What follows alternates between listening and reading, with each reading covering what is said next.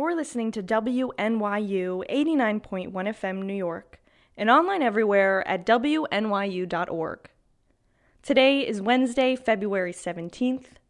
I'm your host, Izzy McMahon, and this is the Rundown. The university only seems to pay attention when all eyes are on them. We have been asking university administration for comment. We spoke to two New York City teachers that would run through some of Brooklyn's lowest income areas. Here at New York University, students who continue to fight to hold the university accountable. On WNYU. WNYU. WNYU. This is The Rundown. For tonight's show, we have a heartbreakingly hilarious story about a canceled off Broadway comedy show, a look back into the history of disco, and a folktale for the Lunar New Year. Before that, Kelly Drake will start us off with a word of the week. I'm Kelly Drake, and I'm kind of a word nerd. Every morning, I wake up to the Merriam Webster word of the day in my email inbox. Every week on the rundown, I'll be telling you about my favorite word from the previous week. This week's word grandiloquence. Noun. A lofty, extravagantly colorful, pompous, or bombastic style, manner, or quality, especially in language. The origin of this florid, highfalutin word dates back to the 16th century. Grandiloquence is born of the Latin root loqui, meaning to speak. You might consider one who uses this word to be periphrastic, pedantic, or even ostentatious. Personally, I see no problem with an erudite, au courant individual demonstrating their affinity for fanfaronade. However, for the time being, we can concur to oppose each other's view on this matter. With that, we ring down the curtain on the word of the week. The deadline for NYU seniors to apply for graduation just passed this last week. For seniors, this semester looks a lot different now that clubs and extracurriculars are remote or even canceled. For Maxine McCormick, the comedy show she directed, Forbidden NYU or FNYU, didn't get to be put on this year, breaking a 20 year long streak. Like the way FNYU works is like you take like Broadway songs and you rewrite the lyrics to be like making fun of of NYU. There's a song making fun of Gallatin and like a song making fun of like Stern and there's like a song called like One Gay More that's like based off of One Day More from Les Mis. It's about how like every man at NYU is like gay and all these like straight girls want to like f- someone but they can't. One gay more.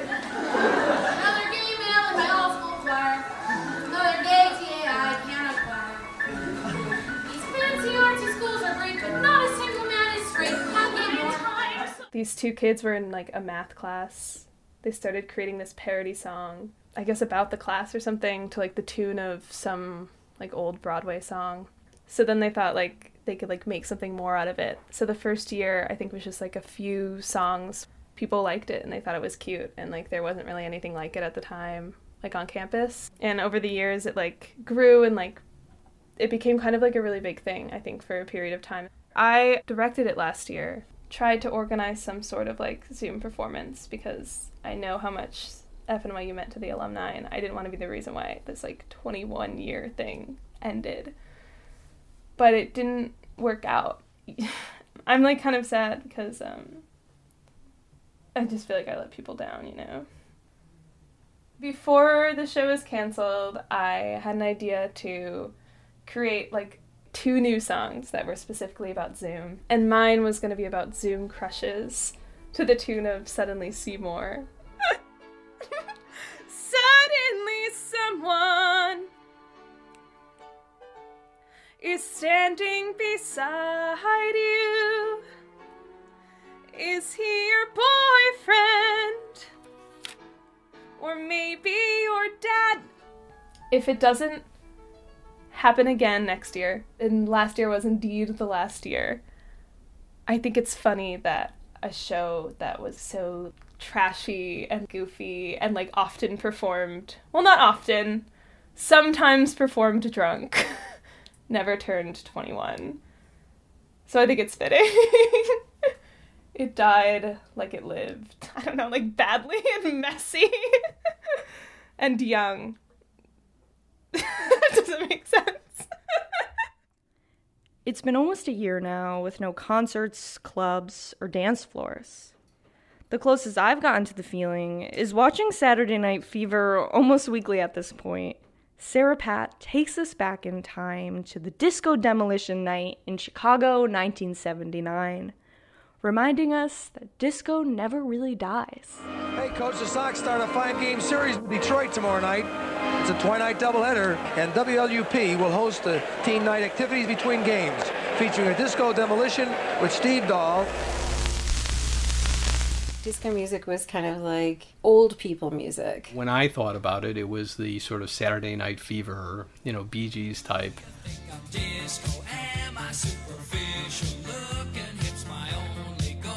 That was personified by a lot of white artists, which seemed very manufactured. I liked uh, a lot of different types of music, but mostly, you know, I guess what you would call classic rock a lot of the people that listened to the music I liked listened to a couple radio stations in the Chicago area. So one is WXRT, and the other was at the time something called The Loop.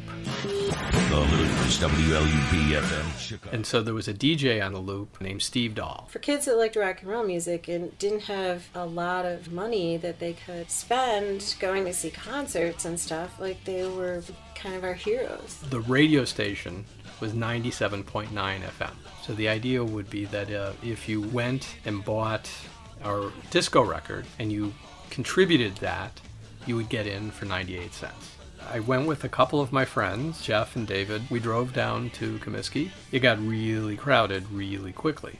And the aisles on either side of the seats were completely packed. There were banners of disco socks. There were people with T-shirts of disco socks, chanting disco socks. Disco socks. Steve Dahl drove out battle gear on, and then they brought out this big garbage bin filled with all the disco records that had been donated. Something went wrong when they blew them up and there were tons and tons of teenagers like jumping over the wall and going out on the field. The fans are now streaming off the field. We made the mistake of getting up, and where we were going to go quickly became out of our control. We all just kind of looked at each other and said, I guess we got to jump on the field. So we ran through the outfield, along the wall, covering our heads, records flying everywhere, smoke everywhere. There were fires burning in the outfield, lots of people just running around drunk and crazed, and climbed over the wall on the other side of the field in the right field corner, scurried out of there and ran to the car and thought that was about the craziest thing we had ever seen. Fans left the field scarred with burned and torn up turf. At which point the umpires called the second game, saying the field was unplayable. We didn't go out on the field because we were terrified that we'd be on TV and our parents would see and we would be grounded for life. Not because we didn't want to. There were people we knew who were yelling at us to come out of the field. My two friends and I were kind of like, all right, this just seems like a bad situation. We're leaving. I think claims about the reactionary view of disco music and dance music being rooted in some degree of racism or a dislike of other groups, I mean, it has to be real because people feel it. That wasn't anything that my friends or I certainly felt and, and even were cognizant of. I mean, we were a bunch of, you know, misfits and outsiders ourselves. And if anything, we were reacting to the mainstream. Among a lot of our parents, there was still sort of this like anti rock and roll feeling. So, you know, for a lot of us, it was just going out and publicly asserting something we loved. You know, it was just a music war. It was disco versus rock and roll. Chinese New Year, aka the Lunar New Year, was this past Friday, February 12th. The 15 day festival looked a little different this year with social distancing and COVID precautions. For those who missed out, Misty Avinger has a folk tale to keep the spirit of the holiday with us.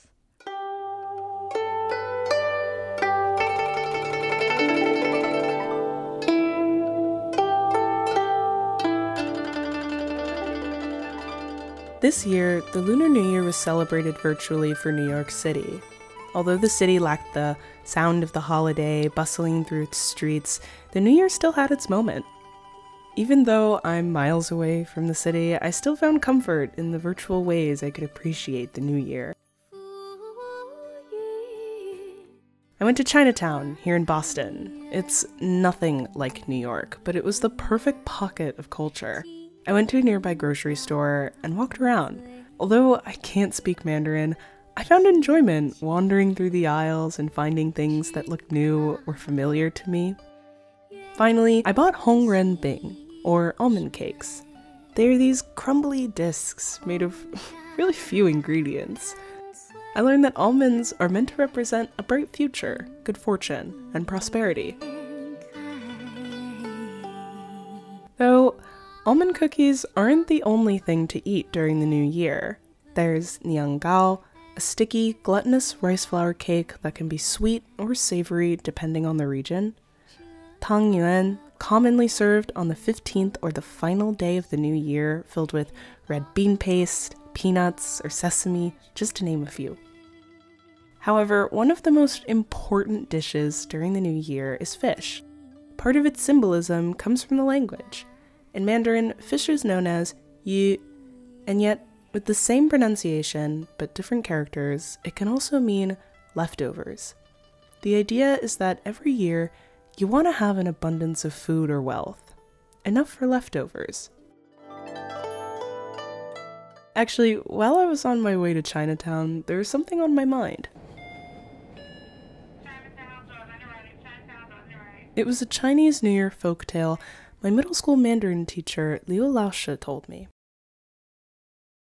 A long time ago, there was a monster called Nian. The monster was big and violent.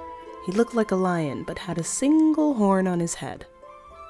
Once a year, the monster would run into a village, destroy the crops, and eat the livestock. Everyone was afraid of the monster, so they would escape to a mountain to be safe. One year, as the villagers were packing up, an old man holding a broken bow was walking slowly down the street and asking for food. A nice granny saw the old man and offered him some steamed bread and asked him to follow the crowd into the mountain. The old man said, If you let me stay at your home for one night, I can assure you that Nian will never come back again. The granny hesitated. The old man said, Don't worry. I have three secret weapons to handle the monster. The granny agreed to let him stay, and then she left. After midnight, Nian came. When he was about to enter the granny's home, he saw a red banner. The monster began to feel afraid, but he still insisted on approaching. Then he saw fire and heard a scary noise caused by firecrackers. The monster was scared and ran away. He never returned on that night, or ever again. The next day, when all the villagers came back from the mountain, the old man said to everyone, The monster is scared of three things the color red, light, and firecrackers. When he finished talking, he rode on a cloud and flew back into the sky. And ever after, Chinese people began to paste red spring couplets and light up firecrackers to celebrate the new year.